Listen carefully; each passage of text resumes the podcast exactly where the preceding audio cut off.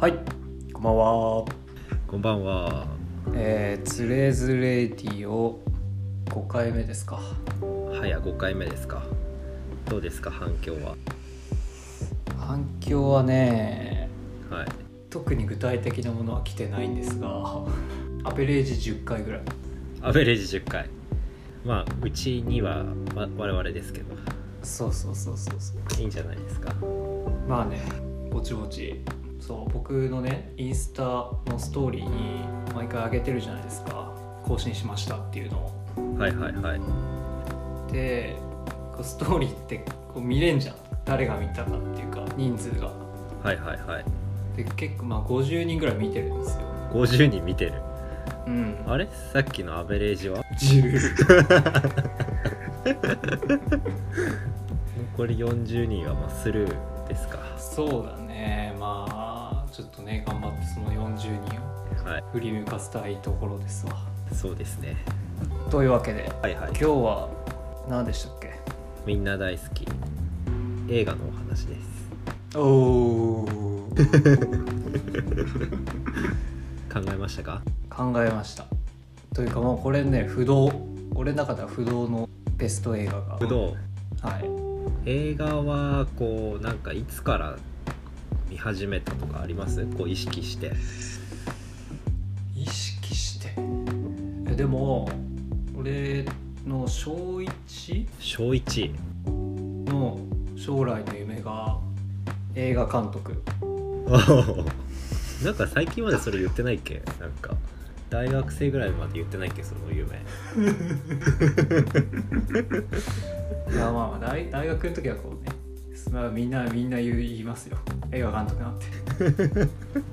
そうただ小1からね、うん。言ってたっていうのはねちょっとすごくねっていう。まあ。そっか。でまあなんだろう。なその時は全然普通にゴジラとか。ゴジラ2000そうそうそうそうそうそう。シネマアベージュ 今は亡き地元の映画館ね。そうですね。ないですねもまあ大学入ってからかな。結構見たのはいつから見始めました？う私もね大学1年ぐらいの時かな。時間もあるしバイトもやってたけど時間もあるしみたいな。特にすることも映画をひたすら見てて。まあ本格的に、まあ、今日紹介するやつはその私のバイト先のね店長がすごい文化文化人的な人ですごいいろんなことを知ってる人で、まあ、その人がねうちに来た時にとりあえずこの映画見とけって言われてこう十何本バーッとこう書いてもらってほそれをひたすら見て見た中の一つを今日はね多分ね言ってる。言ってるっていうかめっちゃ有名。それまで俺ね全然知らなすぎた映画をそれをちょっとね改めて今日お話ししようかなと。なるほどはい。これは楽しみだ。ちあんま詳しくは語れませんのでお間違いがあったら。いやいやいやそんな俺だってそんなに全然だよ。ではどうぞ。お先にどうぞ。僕のベスト映画。はい。なんだと思う？なんだと思う？なんだと思う？ちなみに僕ら映画出てますからね。ああそうね。そうそうそうそうそう。詳しくはお調べください。それでしょ？それを紹介しようとしてんのけど。いやいや違う違う違う。違う。なんだろうな。コナンとかですか？あーあーまあコナンも好き。この前見に見に行ったし。うん。アニメではないような気がするな。ほ洋画ですか？邦画ですか？う邦画です。あ邦画。あいいじゃんいいじゃんでは。いいですか？はい。僕のベスト映画ははい「もののけ姫」です。もののけ姫。そうきましたか。え。いやこれはね結構こう一番最初にー、はい。大きなスクリーンで見た映画が「もののけ姫」だった。まず。なるほどね。うんあの町の公民館みたいなところで。うんあったねそういうの。あったわ。そうそうそうそう懐かしいあったわ。それが一番最初の映画の原体験みたいな。えっていうのがまずー、うん。あるかな。うん。ベストの要因として。うん思い出深いっていう。うんうん。それで割とこうジブリは好きなんですけどうんうん「もののけ姫」の良さっていうのはねうんはい。まず主人公はいの一人。ちょっと待って。あ見た時ある。なんかねごめん。うっすら。ええ どんなストーリーかは？うっすら。なんかそれも含めてちょっと。なるほどね。まずね主人公であるアシタカっていう男がいるんですよ。知ってますね。彼がとりあえずこうめっちゃかっこいいなと思って。はいはいはいはい今でも俺の理想の男性像の一つ。えー、初めて聞いたわ。そう。なるほど。それも一つの要因ベストのう。んまあざっくりストーリーを言うとうん。うんアシタカさんっていうのはねうん東北とかの地域のやつではでそこにある日ねたたり神っていうのが来るんですよ。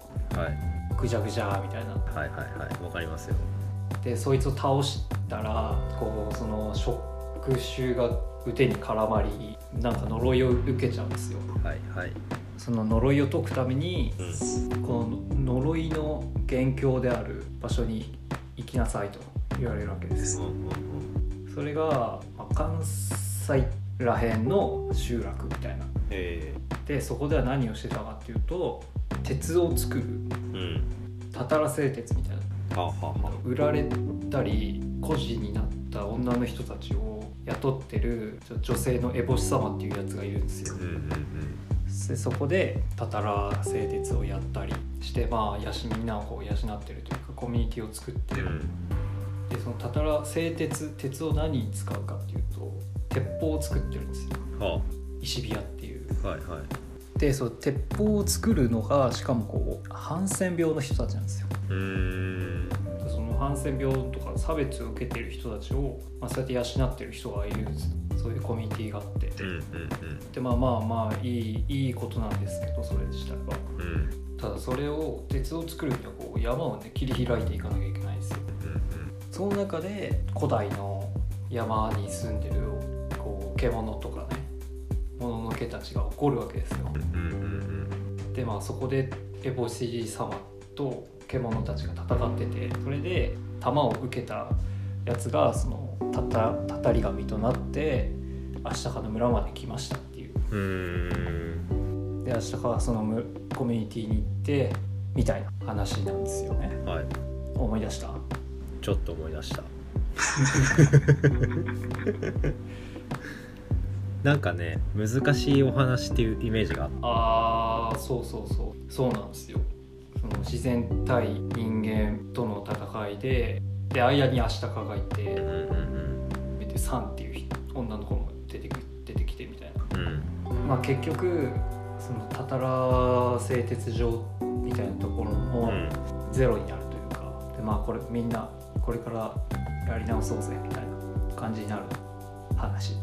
はいなんですががこれはですね、まあ、さっきも言ったように難しいんですよ。そうですね。幼い僕には多分理解してなかったんだけどうん改めて見るとすごいお話だなと思って、うん。宮崎駿監督の作品ってはい。大体うん。こう自然 VS 文明みたいな感じなんですよ。大体ね大体。で大体自然が勝つみたいな。みんな自然に帰りましょうみたいな。でまあ大体こう水に沈むんですけどうんカリオストロの城とかしかり。はいはいはい。そんな宮崎監督の作品で「まあもののけ姫」以降ちょっとこう複雑になってくるみたいな。話が。そう。自然が勝つみたいな単純なこう対立じゃなくなってきて。うん。ただ人間もののけ姫では人間も正義がある。んですようん。差別され弱い人を養うっていう烏帽子様のうん。で自然にも自然のこう正義があってこれどっちともこうつけがたいというかすごいこう難しい問題を取り上げてるなっていうのがありまさにこれもう現代社会的な話じゃないですか。どちらにも正義があるっていう。っていうそうだね。これを描いてるのがねすげえなって思うし。うん。見なきゃいけないですねそれは私は。ぜひ見てほしい。ちゃんとちゃんと。ちゃんと見見たいねそうね。なんかねうん。テレビで来てるやつがさらっと見てる程度だったので。しかもねいろんなこう矛盾というかさ。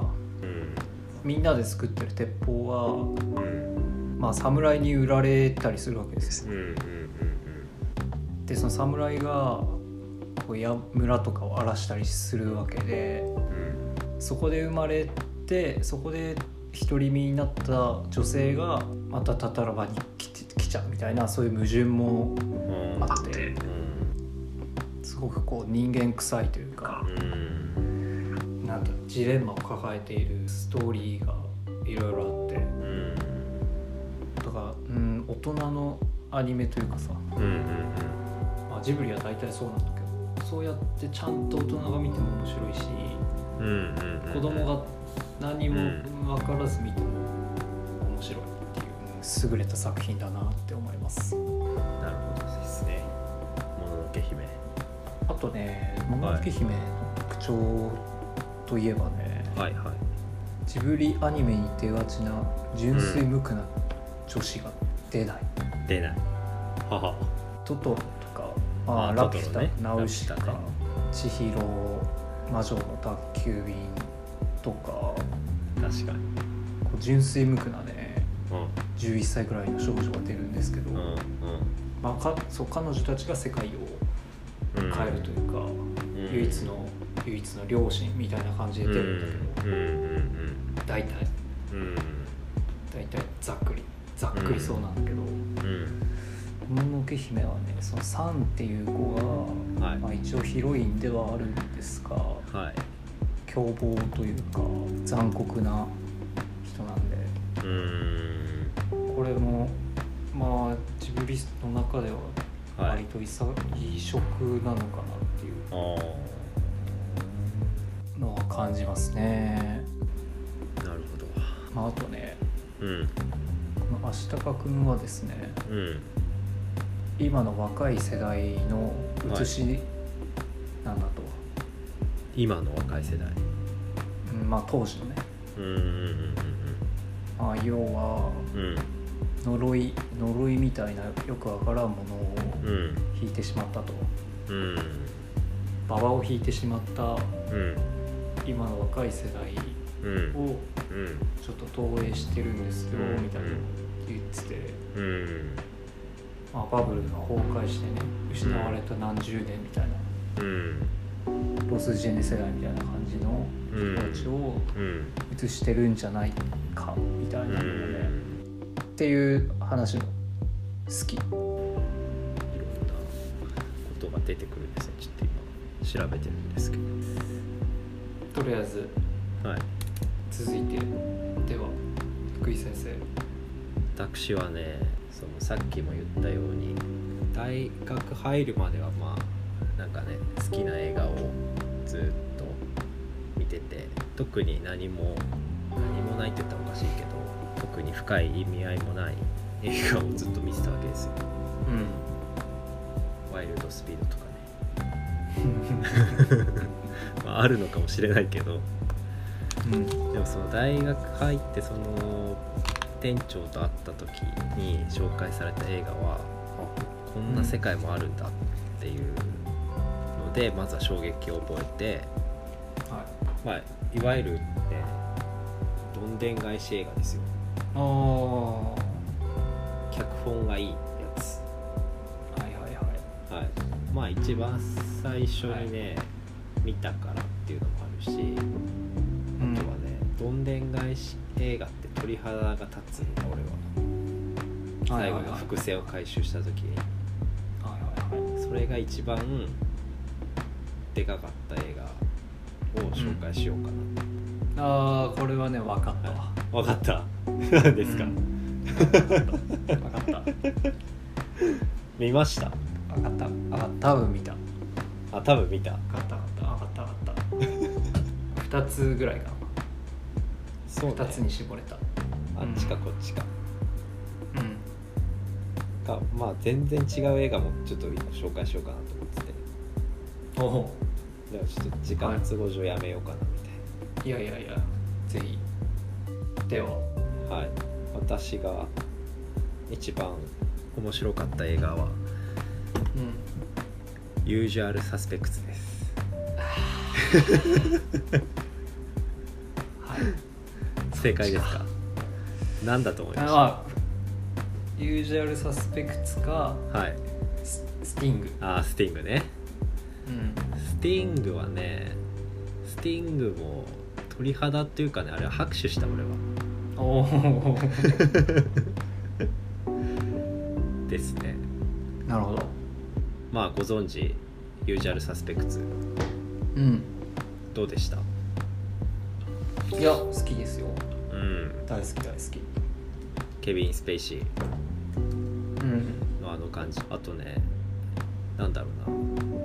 まず最初物語のもう前半とか正直ちょっとよく分かんなくって、そうね。あとところどころ挟む。要は伏線と呼ばれるもの。はいはいはい。でなんでこの時にこんなシーンが入ってくるんだろうとか。うん。こんな人今まで出てきたっけかとかはいはいはい。この名前誰だろうみたいはい。なのがあるわけですよ、うん。まあどんでん返し系初だったのでね、うん。まあ、そういう予備知識何もなしで見たので。うん。でまあお話が進んでいって、まあそのケビン・スペイシーが演じる、うんなんだっけバーバルだっけか。のなんか回想で話が進んでいく、想像で話が進んでいくみたいうん。な感じなんですよ。でまあその事件の、まあ、とある爆破事件が起きるんですけどうん。それの、まあ、犯人は、まあ、誰なんじゃないかっていうのが、この警察とのやり取りで話が進んでいくわけなんですがはいはいはい。はい。まあカイザー・ソゼは誰かって話なんですよ。あ名前ね。そう。は誰なのかみたいうんうん。なでね一回はねその劇中に出てきた人物でこう、うん。そいつがカイザー・ソゼだっていうところであ終わあそうなんだと思ってあ終わるんだなって思うんだけど、まあ、要は簡単に言うとねそうじゃないんですようん。でまあラスト5分10分ぐらいかな。でいろいろとどんどんどんどん話が急展開していってはい。あの警察がねこうああ事件を解決したんだっつってコーヒーをね飲むシーン。はいはいはい。で同僚が同僚の机が汚くてはい。どこに何があるのか分かんのかよみたいなはい。話になるわけですよ、うん。まあ広く見渡せば分かるよみたいな。うん話になりコーヒー飲みながらちょっとその壁に貼られてた張り紙を見たら、うん。あれ？みたいな。はい。あれさっき言った話の単語が散りばめられてるんですよ。その掲示板に、はいはいはい。掲示板張り紙に、はい。でまあそこでね作り話だったっていうのが分かりはい。追いかけるわけですが、うん。まあ、もういないと。うん。ケビン・スペイシーはもういないと。うんで同時にね爆破事件に巻き込まれた重傷者がちょっと生き返り、まあ、カイザー・ソゼの似顔絵をね描くわけなんですよ。はいはい。でこう描いたやつを病院からこう警察にファックスを送ってきた時に出てきた顔がうん。ケビン・スペイシーだったっていうところでまず第一鳥肌ね。おおでまあ警察その人はねケビン・スペイシーを追いかけるわけですがうん。ケビン・スペイシーはねえっとね左足側がねなんか麻痺してるんですよ。うん。ずっと引きずって歩いてて、まあ、弱々しいみたいな。だからこいつ一番犯人っぽくないっていうこの先入観がねまずはね我々に植え付けられるわけですよ。うん。ででね、まあ、逃げてる途中に歩いてるシーンがあるんだけどうん。そこで、まあ、足は引きずらず普通に戻るみたいな、はい。それも演技だったみたいな。でタバコに火をつけて車でいなくなるみたいなオチなんですけどまあそこで第二鳥肌。うん。はいはいはいはい。わかります。まあどんでん返し。これね1回見ただけじゃねちょっとよく分かんなかったね。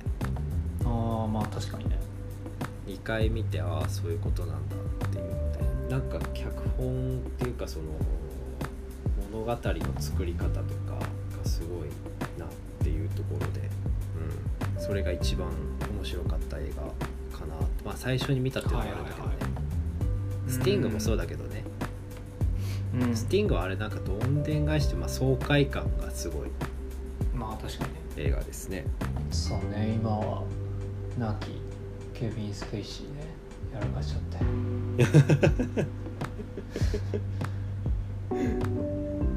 うねうん。ケビン・スペイシーといえばね、うん。何ですか？ハウス・オブ・カードですよ。ハウス・オブ・カード。ネットフリックスのドラマ。はあ。面白いですか？いやー面白かった。面白かった。そのアメリカ大統領を目指す議員の話なんだけど、そのケビン・スペイシーなんだけど、うんそうそうあの騒動があってうん。うん出れなくなっては死んじゃうんですよ物語で。ああ物語でね。そう死んじゃうってうもうそっから見てない、んあそこから見てない。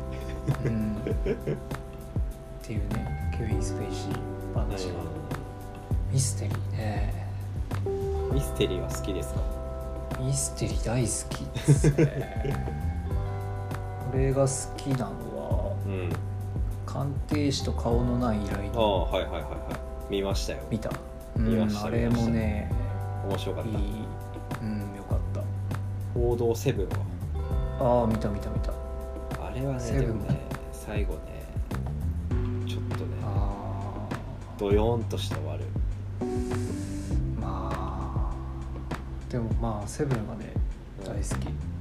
セブン大好きセブン大好き。あそう。フィンチャーの映画は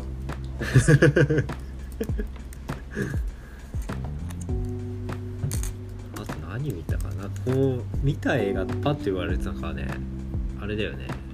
こうすぐ出ないというか。言われると「はいはいはいはい」みたいな。そうね。うん。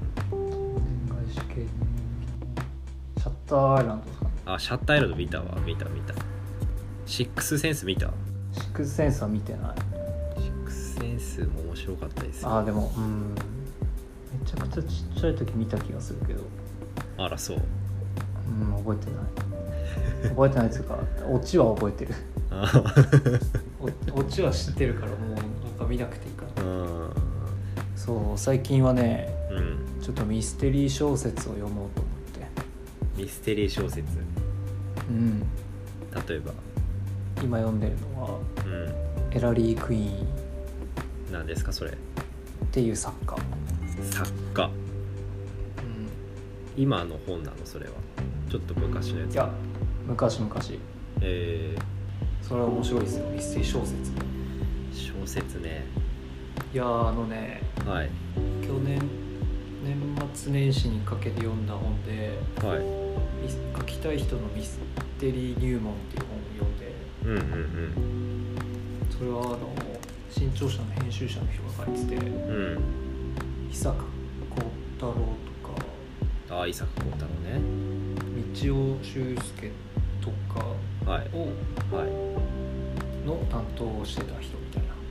え割とこうミステリー界の重鎮重鎮みたいなー、うんうん人が書いててうん。うんそれを読んだんですけどうんうんめちゃめちゃ勉強になる。あ勉強になる。映画を見る時でもうその作り手の意図が分かる。んうん。た方がより面白いじゃん、うんうんうんうん。うん。だからすげえ面白かっ作り手のああそうね。たミスミステリーってこう知恵比べじゃん。うん。制作者とうん。視聴者。う分からんよね。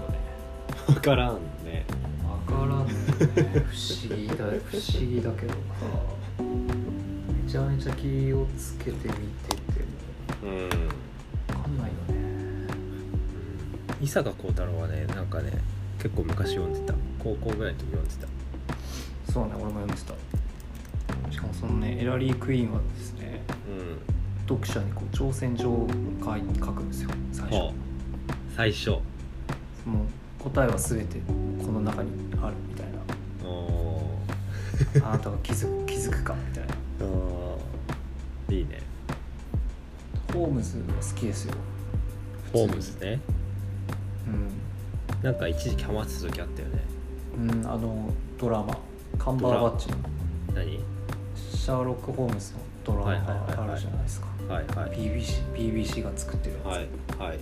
あれはね、うん。超いいよどっかで見れるんですか？それはネットフリックスで見れた気がする。うーん。現代版だけどね舞台は。うん。めちゃめちゃいいっすよ、ちょっとメモしておきますね。まあ、続きは次回という感じで、そうですね。だいぶ長くなってしまったんで。まあ、とりあえずここで切りたいと思います。はい。はい。じゃあまた来週。はい。さようなら